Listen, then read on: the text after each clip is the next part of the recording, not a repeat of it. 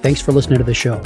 Join us online at playvolutionhq.com and learn how to support the show at explorationsearlylearning.com slash support.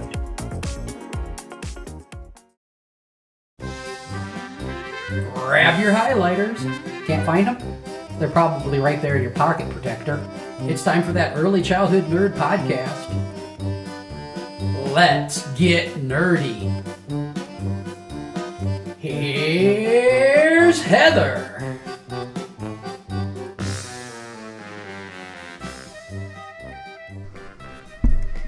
Hello, welcome to another episode of That Early Childhood Nerd. Today I'm recording with Tiffany That's me. on her bouncing ball Bouncing. with the baby hooked on. Baby. um, I'm getting better at being able to concentrate while you bounce up and down on your yoga ball. Don't, at this point, I think I could just be sitting, but if I was in a chair, his legs would just be like kicking me so awkwardly. so I'm just like kind of perpendicular. Nice. He was almost. Hmm. I left school today because it's in servicey time. Yeah. Um, I left. I took him with me, and I left right when he was supposed to take a nap with me. I hope that he would sleep on the drive home. but no. Poor guy. Yeah. Scream cried the whole way. Aww. So he's very tired right now, and it's like it's a hot mess. Well- One of these days, he's just going to be sleeping peacefully in his crib when we record. Like the I good thing, every day. yeah, the good thing about our audience is that children noises probably aren't that distracting. they can all hear him and just think just keep on going. So um, I think we're gonna do. I know we're gonna do another Emily Plank quote from the Discovering the Culture of Childhood book. I know we've 'em rolling. Yeah, I know good. we've done at least one other episode, and we if we have not said it strongly enough before, read the book. Read that book. Read that book. Anybody who interacts in any way with children, even if it's Read that just standing in line behind a family in the grocery store, Yep. Read this book. Yep. Um, it's a beautiful thing. So today's quote. Are you ready? Yep. Today's quote, this episode's quote, is Conflict resolution skills require creativity and imagination, and children who have the chance to develop these skills in their early years have a broader set of conflict resolution skills as adults. Therefore, while educators worry about play themes, they should instead focus on play complexity. Yeah, I just love the idea of play complexity. But before we get into it, I have to say, I was reading the quote and just looking at you from the corner of my eye, and you picked up the book, which has a face of a child on the cover, and I thought, oh my God, someone walked into Tiffany's room. Somebody's behind Tiffany. I've got to warn It's her. a ghost. it's the ghost of childhood and past. it was just the baby on the cover of the book. Uh, so anyway, um, play complexity instead of play themes. Let's talk about maybe what both of those things mean to us first. Yeah. Does that make sense? So when Let's we're start with themes. yeah, when we're talking about adults being concerned with play themes, do you think that means like planning out specifically beforehand what we think children should be playing? I think that means bears. Mm. And on the surface level, it's like, oh yeah, bears. We're gonna do a thing about bears, and you talk about the theme teacher and Uh-huh. getting rid of themes and paying attention to children. But I think that a bridge between true emergent curriculum, or I guess between planned themes and emergent curriculum, is this idea of like, well, these kids love dinosaurs, so let's do dinosaurs. Uh huh. Right. So so thinking about playing centered around bears, we're not saying it's necessarily a terrible thing. Right. But where did that idea of bear play come from? Like, does it Yes. come from your curriculum box because it's the third week of August? And- Yes. or does it come because you've been watching these kids and they're really into bears Yep. and that's what we're I- doing? Re- reading this book, I realized I missed a great bears opportunity Oh. because we had a girl who was really afraid of bears last year, so afraid that she didn't want to walk to the enchanted forest with us. That would have been the perfect time Oh. to bring out all the bears Yeah. and pretend like, ooh, what, what are you going to do if you see a bear? Ah. I'm going to spray with this bear spray. I'm going to tell it I'm not Goldilocks. I'm gonna, you know, like Yeah. playing through that would have been really helpful for her. Yeah. Why? mhm. Uh, You have a lot of bears in Portland just running loose? Is that why she's afraid of bears? no. I mean, I know that there are bears where we live, and some people at the school that I work at, um, one family in particular was like, "Yeah, we had to put up a fence because this bear kept playing on oh our my gosh. patio." Yeah. So, Because I have a Um, friend in Juneau, Alaska, as opposed to other bear. Junos. She's got pictures of bears on Facebook all the time. And she used to work at a bakery, and there was like a huge bear on the dumpster when she was trying to go try and take some trash out one day. Um, bears. Yeah, so so again, I mean, but so like in that context, a bear theme might be relevant. Yeah. But in another, you know, here we don't have them in Indiana, just roaming free. So I I would want to see some real depth of bear interest in the children before I planned a whole thing, a whole experience around bears. Yep. You know, just someone bringing in a favorite teddy bear maybe wouldn't make me think, "Oh, we should Let's go ham on these we should bears. do a whole thing about bears." Yeah. yeah. So I guess I wasn't thinking. I, once I started talking about it, I kind of went towards the planned theme uh, when we're talking about play themes. thought. But initially, no, I was just thinking about. Um, so like when you're, and I'm using just in quotes, just watching children in free play. You know, for those those programs that have learning from nine to eleven, and then the rest of the day is free choice. Um, there was a lot of air quoting in that that the listeners aren't going to really get to see. translates to audio well. okay, yeah. Um, but I, th- I think we worry then about the themes of children's play, like when we talk about gunplay or action, you know, superhero play. Oh yeah. and we, we like content. themes. right, we try to really control sometimes because we're uncomfortable with the themes children are playing, and so we direct them away from what could be. You know, there's a lot of social navigation that has to happen sometimes during superhero play. Some perspective taking Yeah. that could be happening during during that kind of stuff that we then take away from them because we were uncomfortable with the theme they chose. So that's kind of what I was thinking. But what? So what about play themes that we're concerned about? So educators worry about play themes, is what the quote says. Um, in the context of what kind of stuff we put into the classroom or the space to begin with. Yeah. Um, I was going to say, for broader context, this is um, in the book under myth number three. Oh yeah. children who rehearse violent solutions. So I think Oh. where you're coming from with um, the actual content Uh-huh. of the play being the thing that educators think about and look at all the time. Yeah. Um, and to segue back to bringing things into the classroom, um, I think that can easily be like, okay, well, we've got the blocks, we've got the paint, we've got the dress up, we've got a writing station, we've Mhm. got the kitchen. The, the kids are engaged all the time. Uh huh. They're doing a thing. Um, And and the thing is dictated by the stuff that we put in the room yeah, for them. the Some a lot of times. the third teacher. Fourth Yeah. teacher. I mess that up every time. right, right. But I think the the other side of that quote, you know, I don't disagree with that. The environment as third teacher or whatever, but uh, is it a good teacher or a bad teacher? Yeah, Is part of that conversation too, because children are going going to learn, but is it what we want them to learn, and is it what it's what's most important for them to learn? Um, so I think sometimes I, I, I this so now I'm on checklists things that teachers have to have in their room whether that comes from licensing or accreditation or just the program they're part of um, or the classes they took to- and connected to emergent and themes. Uh-huh. Um, say, oh yeah, all the kids are really, you know, this group really likes space. We're learning about space. Let's go through that checklist and make sure we have books about space. And Yeah. Make sure we have space available in Play-Doh and space available in art and space available in literacy Uh-huh. and you know Right. integrating space into all the things. Right, which But- speaks to the complexity part here, the, Yeah. the worrying about play complexity. But I think what often happens is they get uh, I know I saw this a lot in you know every center I've been in in my whole life, including where I was a classroom teacher. But um, sometimes we would get into the classroom what that checklist said. So, for example, if it said like Indiana's um, paths to quality system, you have to have three to five materials in each area.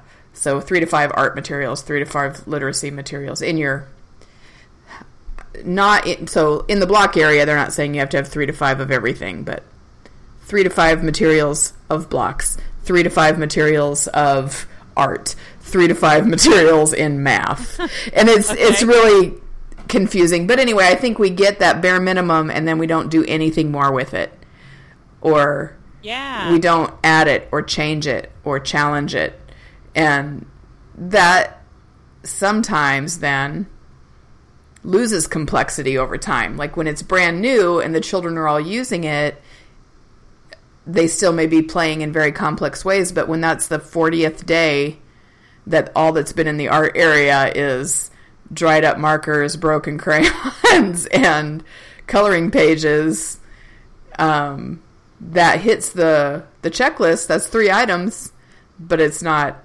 complex play. Yeah. And Or- this can be said I think for anything that you start with. So you're you sound like you're describing kind of a worn out station Yes, yeah, uh, or I say station. yeah. Interest That's area, kind of learning area. Buzzword. yeah. Yeah. Um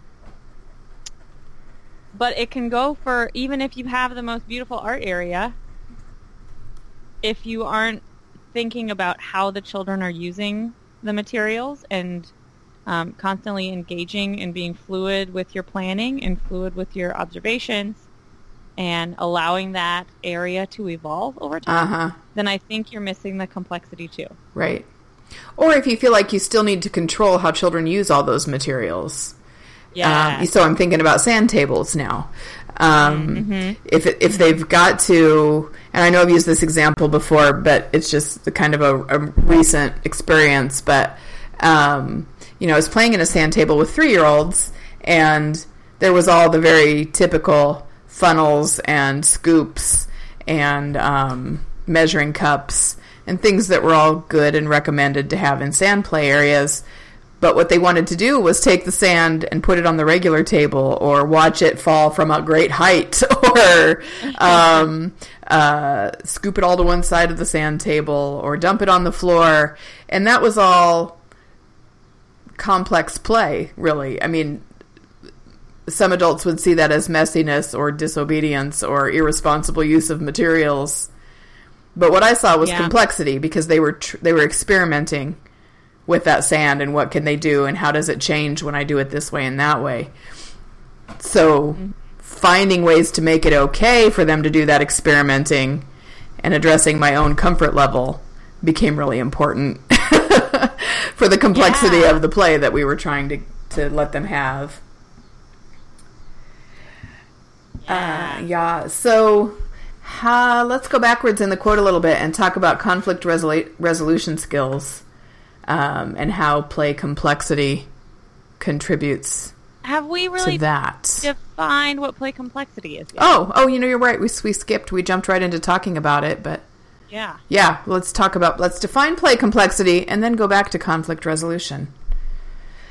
Uh, play complexity to me is, mm, I think of deep play. Okay. Uh, are the kids engaged and bringing new things and connecting their play to other things? Mm-hmm. Might be a first question of play complexity. hmm Like bringing materials. I'm just going into the typical classroom model again. Bringing things from the block area into the art area, or things from the art area into the block Are they area. saying to themselves like, "Ooh, I am making this thing with my blocks, and I would like to also make a carpet. Uh huh. I know where to get those things." um, but that might be an artificial level of complexity Why is that artificial? because don't you have to? I mean, yes, it is complexity, but I think that's also age dependent. Okay. Uh, like, would a two-year-old think I want to make a carpet, so Oh. I'm gonna think to like look in this bin where I remember carpet being that one time. Yeah. Uh-uh. They're gonna look around and like access the things they can see. Yeah. Or be just kind of monkeying around in the box and see the carpet and think, oh, this connects to something I remember. I have carpet at my house. And so sometimes the complexity is driven by what you have available. Yeah. Yeah. Um, this will be the time in our discussion, I think, where I Yeah. bring up play schemas. Oh, good. I love. with play schemas. Um, maybe not, but I love the word schema. Okay, so play schemas were introduced to me by my friend Allison Uh-huh. in um, a recent podcast she did with Q and A. Okay. TNK. Yeah, yeah. Um, play schemas are the seven, one, two, three, four, five, six, seven different generalizing types of play, Uh huh. and um, it's the idea is that kids will, um, like you can understand a child's passions better and increase the complexity of the play by understanding the type of play that they're interested in. Okay. So an example here would be transporting, Uh huh. Yeah. picking things up, moving them, dumping them down, using a basket to carry things around, usually having full hands. So if a kid is into transporting play, how can you bring that element of play into other areas in the classroom? Uh huh. How can you say, "Ooh, you're really into transporting"? It seems like you're sort of peripherally into playing with Play-Doh. Yeah. So how can I introduce transporting into the Play-Doh so that you now Oh. like connect these things in a new way? Yeah. So okay, so that just that's taken me in a couple directions now. Okay. Couple soapboxes. I'm going to jump on Bring here it, for a second because that idea that transporting is a specific kind of play that we need to observe for, support, facilitate, um, extend, whatever you want to call it, is is an example of how we get to be part of magic every day in working with young children, and we have a choice to see that as I am seeing the magic of play development in front of me, or God damn it, now I've got to clean up that bucket of blocks that he carried into the other area. Yes. Okay. And so- about like which way are you going No, so which so then we're faced with this choice: which teacher do we want to be? Do we want to be the one that's worried all day about cleanup and order and keeping things where they're supposed to be, or do we want to be the one who's part of magic and get to seeing it unfold? And I think that's an amazing opportunity that we miss so often because we get bogged down in the the, the hard stuff of the day to day work and you know the stress of living in somewhat cluttered environments and um, or just not having ever been presented with the idea that transporting is a specific kind of play Yeah. uh, you know, I, I think about toddler teachers and how exhausting it is to feel like all you do all day long is pick things back up that they've dumped off the shelves and um, putting them back up on the shelves in their baskets and and just feeling like you're fighting a losing battle, but you're not. You're supporting transportive play. Yes. and I think that's awesome and exciting. The other thing I, then, I oh like. Oh. no, go ahead. Um, I like thinking about these play schemas as um, a backwards road.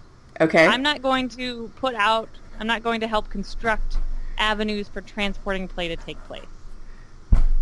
That's not what this is about. uh huh, I'm going to identify that a child enjoys transporting play and make that available in different areas yeah. because You're not going to have a Uh, transporting interest area exactly where the shelves are stocked with myself, transporting things. I got to make sure that my transporting is checked for every station. yeah. what I'm going to do is say, "Hey, this kid or this group of kids is really into transporting. Uh huh. I want to make buckets available. I want to make um, carrying things available. I want Uh-huh. to make movement. I want to put a pulley in. I want to, you know, instead of doing water at this table, or how about this? Instead of doing sand, I'm going to leave the water table empty and have them help me fill it with these. Uh huh. Oh, how fun! Now I want to do that. So Maybe I'm in that about- stage of play. so trying to think, trying to identify what schema of play the child is in, and then increasing the complexity and the availability of that play. Mm-hmm. Right. I would think that add when I think about complexity, that's what I think about. Yeah, and I think that's um, that sounds really fun. I would add that I would say those things out loud in front of the children. Like I would be saying, maybe if I'm just saying yeah. it to the air, um, I've noticed that so and so really likes transporting things in buckets lately. I wonder what else I could. Because then you're modeling problem solving and complex thinking and vocabulary, but all in a really organic Yeah. way and not in a teacher talk forcing vocabulary kind of way. Um, I wish so. I've I've learned about these play schemas later, and there are Yeah. a couple of here that like. Um, so the ones on this list are transporting, transforming, trajectory, rotation and circularity, enclosure and enveloping, connecting and disconnecting. Uh-huh. And it's not a There a checklist that they have to achieve. No, Yeah. definitely not. It's like a personality test. and looking at this now, like, ooh, I had somebody who was really into transforming last year, and I could not figure out how to get her enticed into anything but gluing and mixing.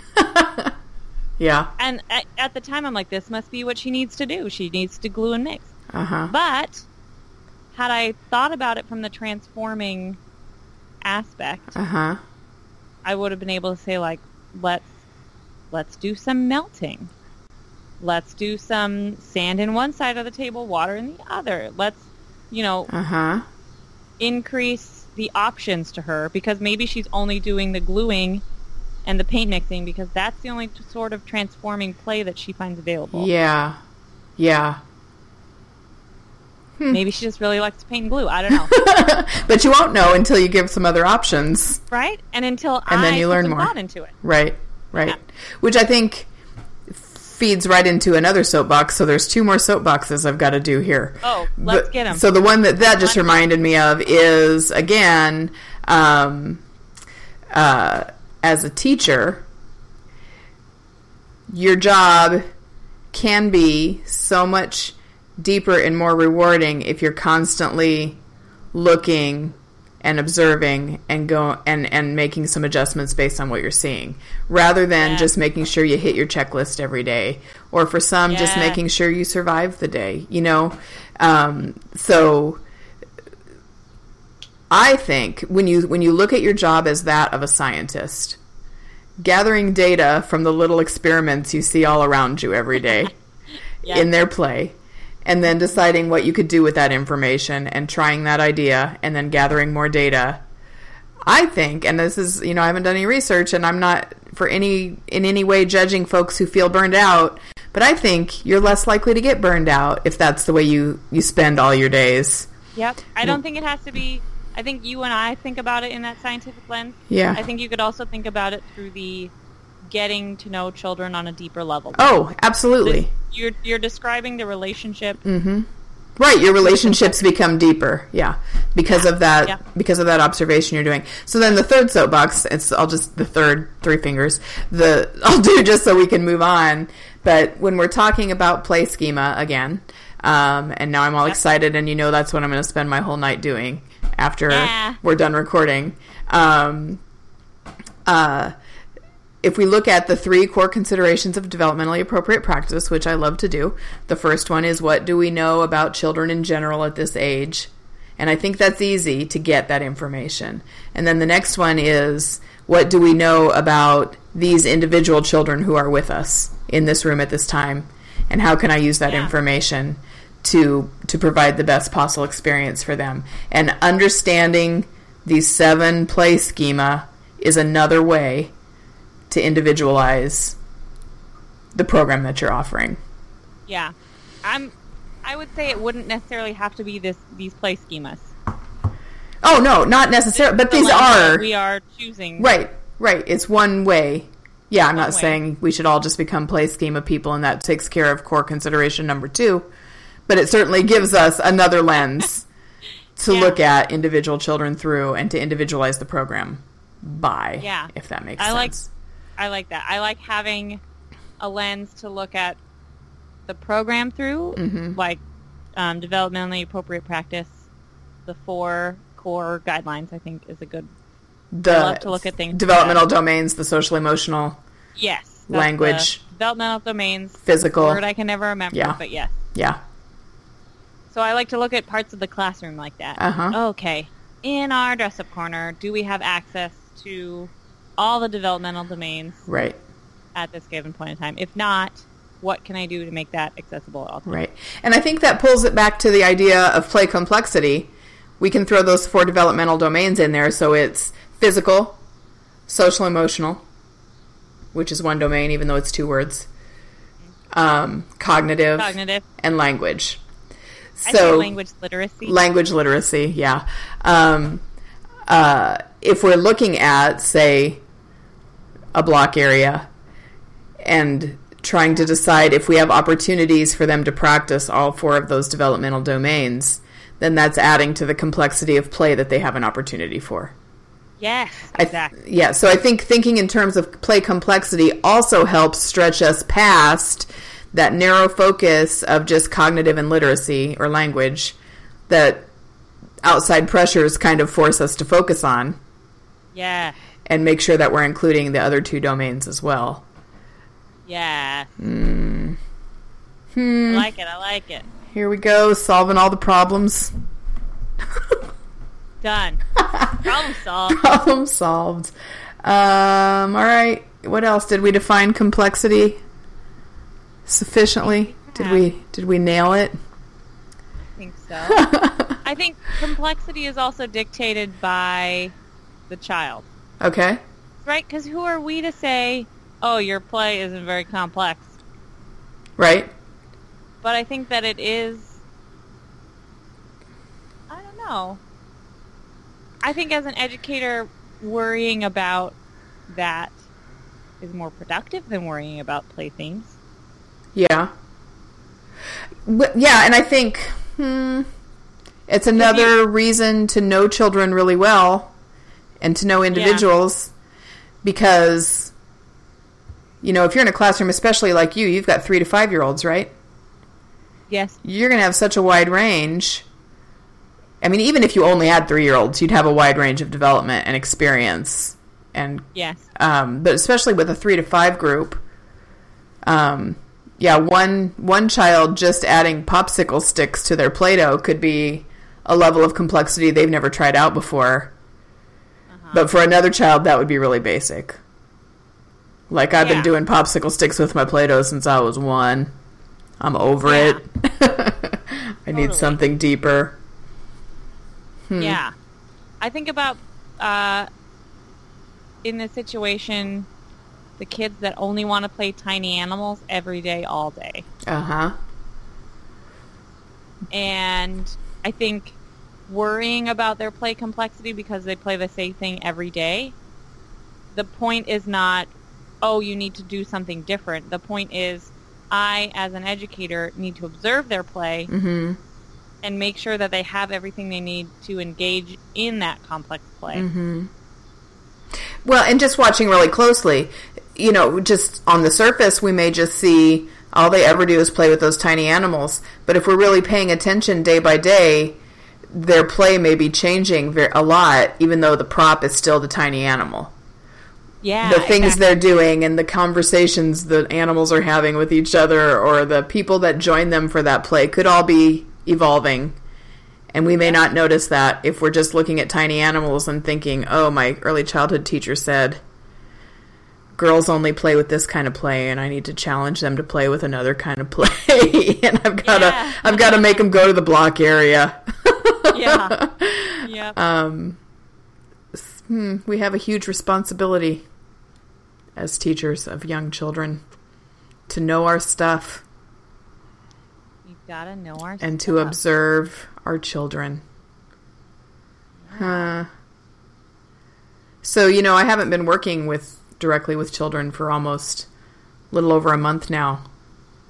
Dude, I miss it. I haven't. It's been four months for me. Oh yeah. Yeah. I miss it a lot. I feel like I need to go find a group of young children to play with. Start a play group. Maybe I will. Parents, Just drop them off at my house. I'm cool.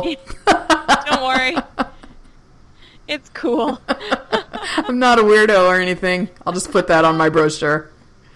In quotes. Not a In weirdo. oh,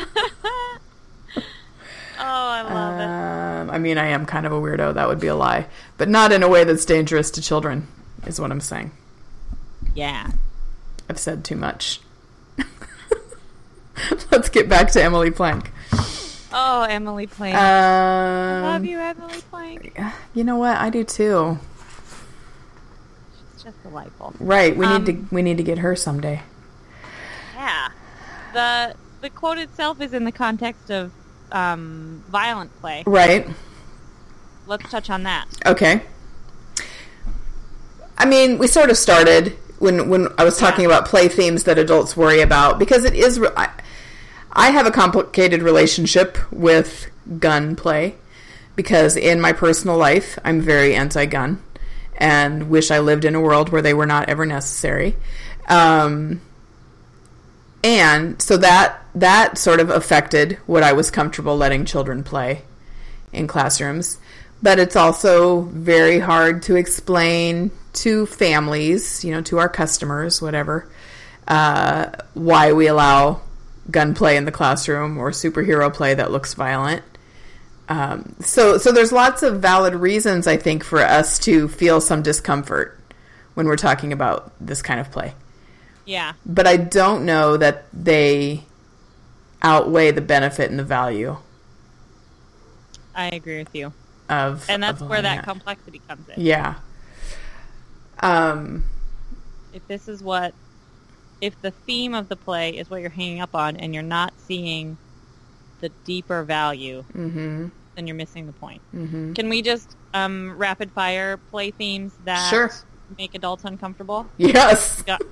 Guns, Guns. Superheroes. potty talk. Oh my gosh. Potty talk. Boys in dramatic play. Mm, yeah. Um. Um, wait, there are so many different levels of that. Do you Yeah. mean boys dressing up?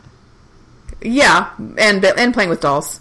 I was playing with dolls. Also, boys playing with dolls and stripping them down naked and being mean to them. Right. Which is like is that a thing? doll play.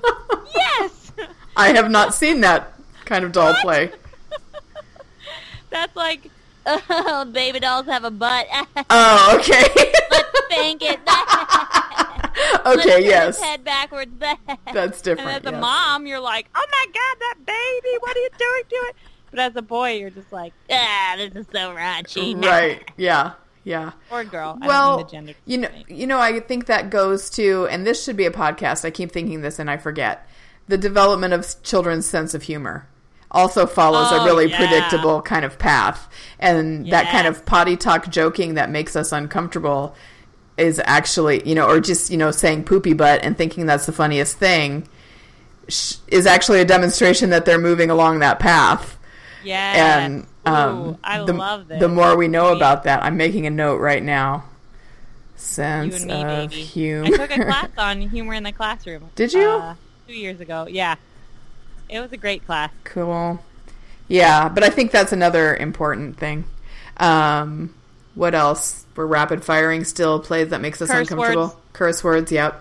That I goes with the potty talk. could go on and on. Um, Meth. Not meth. Mess. M-E-S-S. Not for me or for you. Obviously, meth play. Right. Meth So, play makes me really well, that uncomfortable. makes me uncomfortable. Messy play, not so much. Yeah. Yeah. But some people, that would be, I think that's a Yeah. stereotypical adult fear. Uh huh. And I I think everything that we just listed off, more teachers are probably comfortable with it than than we than we think initially, if they didn't have to explain it to other adults.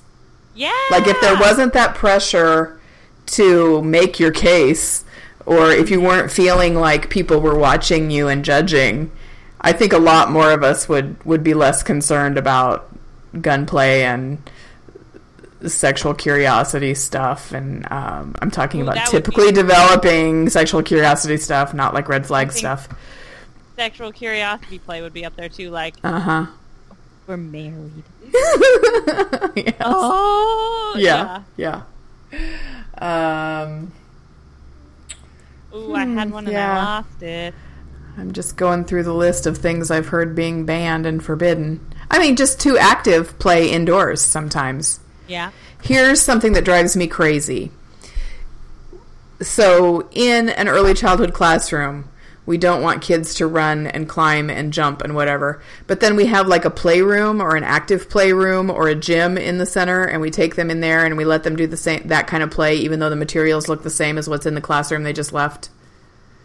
Oh. But it's different because we call it a different name. Yeah, I see that a lot in lots of lots of places. Wouldn't it be just like covered in wrestling mats? Right. And a center that I worked in a long, long time ago when I still lived in Nebraska, um, we had the big room. There were each we each had our classroom or whatever, then we had the big room. And every classroom had its time to use the big room. But the materials were the same. It was divided into the same kind of interest areas. There was just more open space. So so we we would tell children in the classroom, we don't want you to climb on that, don't get under the table, don't get up on the chair, blah blah blah. That's not safe. But then we take them to another classroom that looks pretty much the same and say this is the room where it's safe. This room's okay. Yeah. Yeah, we're not helping them develop complex thinking skills. We're confusing them in that case. Sorry, that was a big aside. But that's legit. But active play, they make some people um, Like, And I think gunplay, superhero play, and that kind of just active play are the three and places. exclusionary play. Exclusionary play? Boys only. Oh, yeah. Oh, game. right. Yeah, you know, that would have driven me crazy a couple years ago, too. Um, but that's where the conflict resolution skill development opportunities come in. Yeah. And I'm not saying we get in and we referee, although sometimes they need our coaching and they need our language modeling and they need our, you know, help to slow things down. But just letting them work some of that stuff out is really valuable. Oh yeah. Um, and is something that a lot of adults are uncomfortable with because we don't have good conflict resolution skills or we are uncomfortable when there's conflict. Or because we're raging feminists and we're like, what do you mean a girl can't play with that too, yes. Which is like most of the time my reaction. Girls can do whatever they want to do. What do you mean? fascist. No voice allowed. Excuse me. Yeah. You're a three year old fascist. Yes, definitely that has um, affected my thinking too. Um, and or even in those uncomfortable conversations with the dad who's worried that his little boy has a dress on or that his little boy's playing with dolls, I have an immediate feminist reaction and an immediate gay ally reaction Right? that I And have it's to. just a kid playing. Right. Yeah. It's just it, the dress looks fun. It feels pretty. it feels different when they wear it. They can spin and it feels different. And we had one little boy who was really into wigs. And he just loved are that hilarious. feeling of flipping it over his shoulder, I think, because he would just sit and flip it around. And his dad had a real hard time with that. Oh, interesting. Um, the other kids didn't care, you know, the teachers didn't care, but it was dad's hang up, which created stress. Huh. Yeah. Feel sorry that created. Me too, that poor little boy.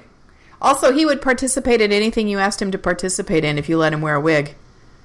Wow. But if you made him put that wig away and wanted him to sit in a group, done. you're out of luck.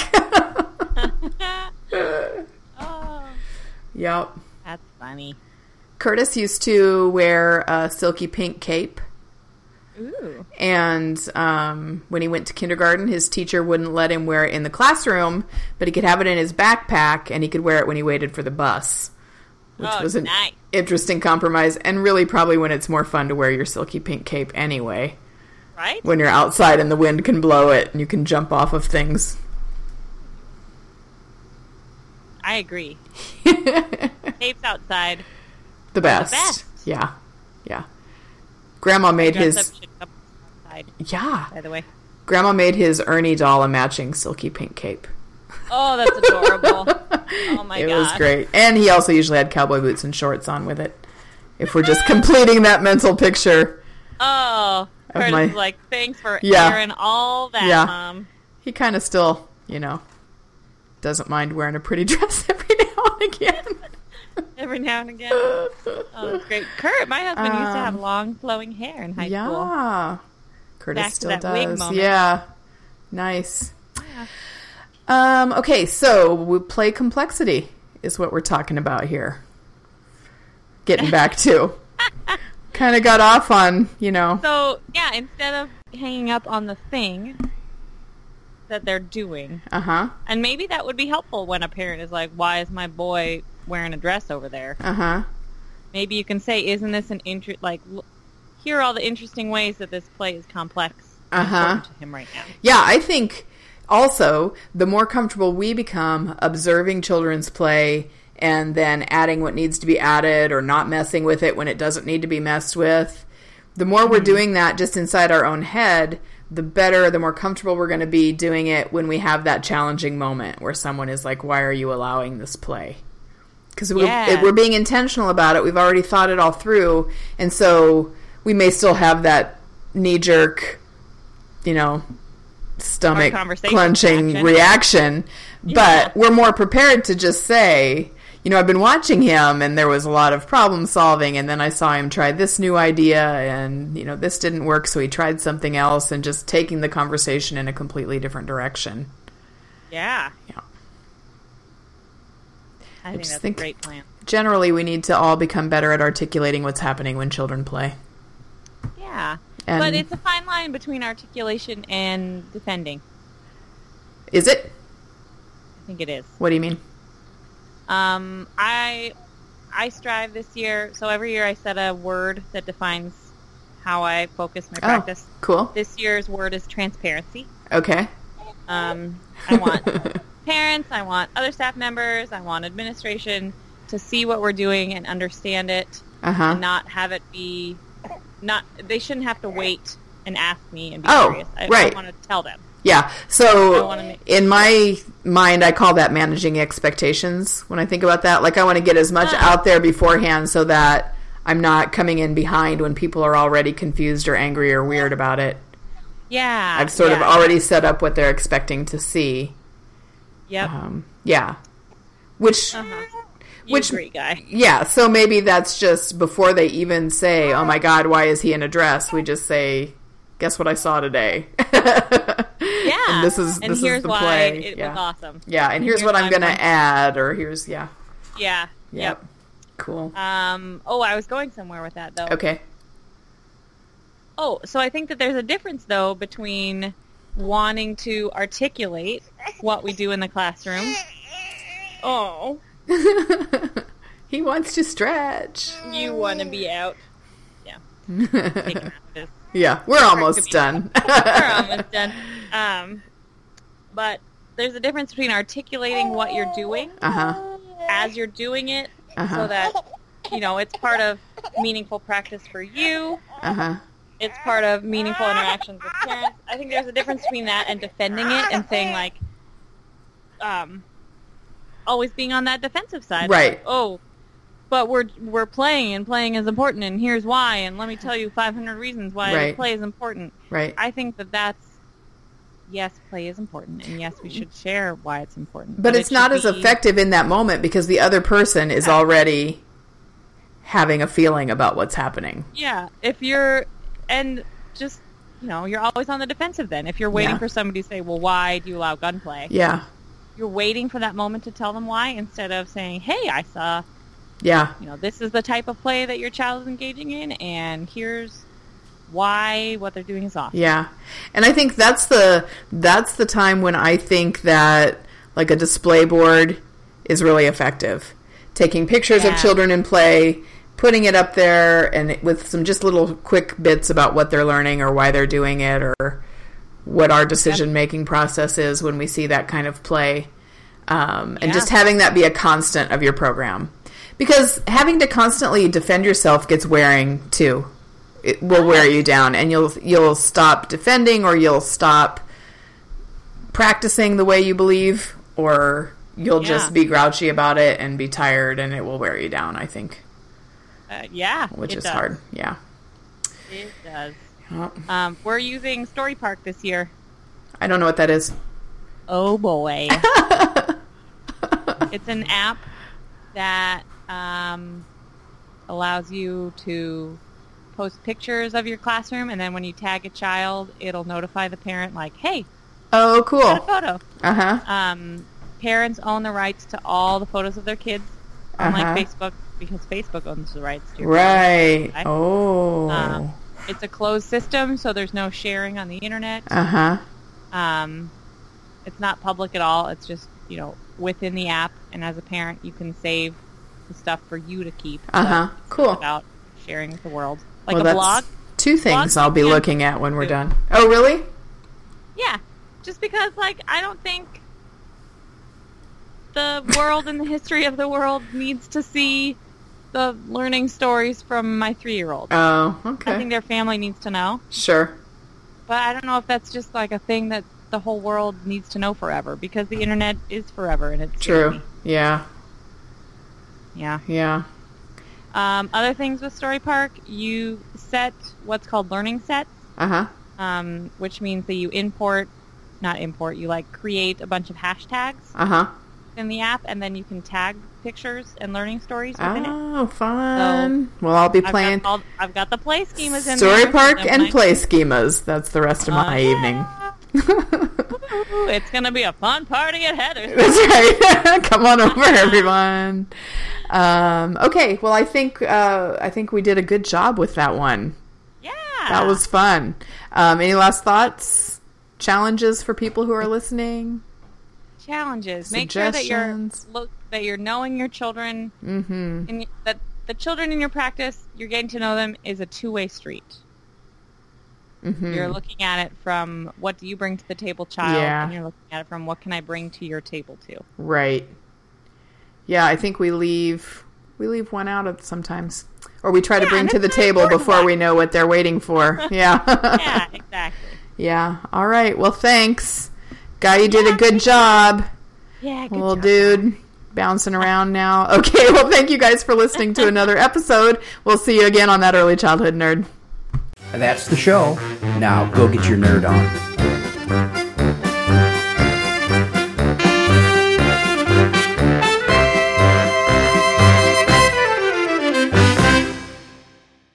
This has been an Explorations Early Learning Upstairs Studio production. Uh, hey, we need your support to keep the podcasts flowing. Go to explorationsearlylearning.com slash support to learn how. One of the big things you can do is shop Amazon with the link we provide. You buy your cat food, you buy your kids' books, you buy whatever it is you buy on Amazon, you pay the regular price. We get a small percentage of it. Everybody wins. A lot of people are doing it. It really supports the shows, and we really appreciate it. Give it a try. Thanks.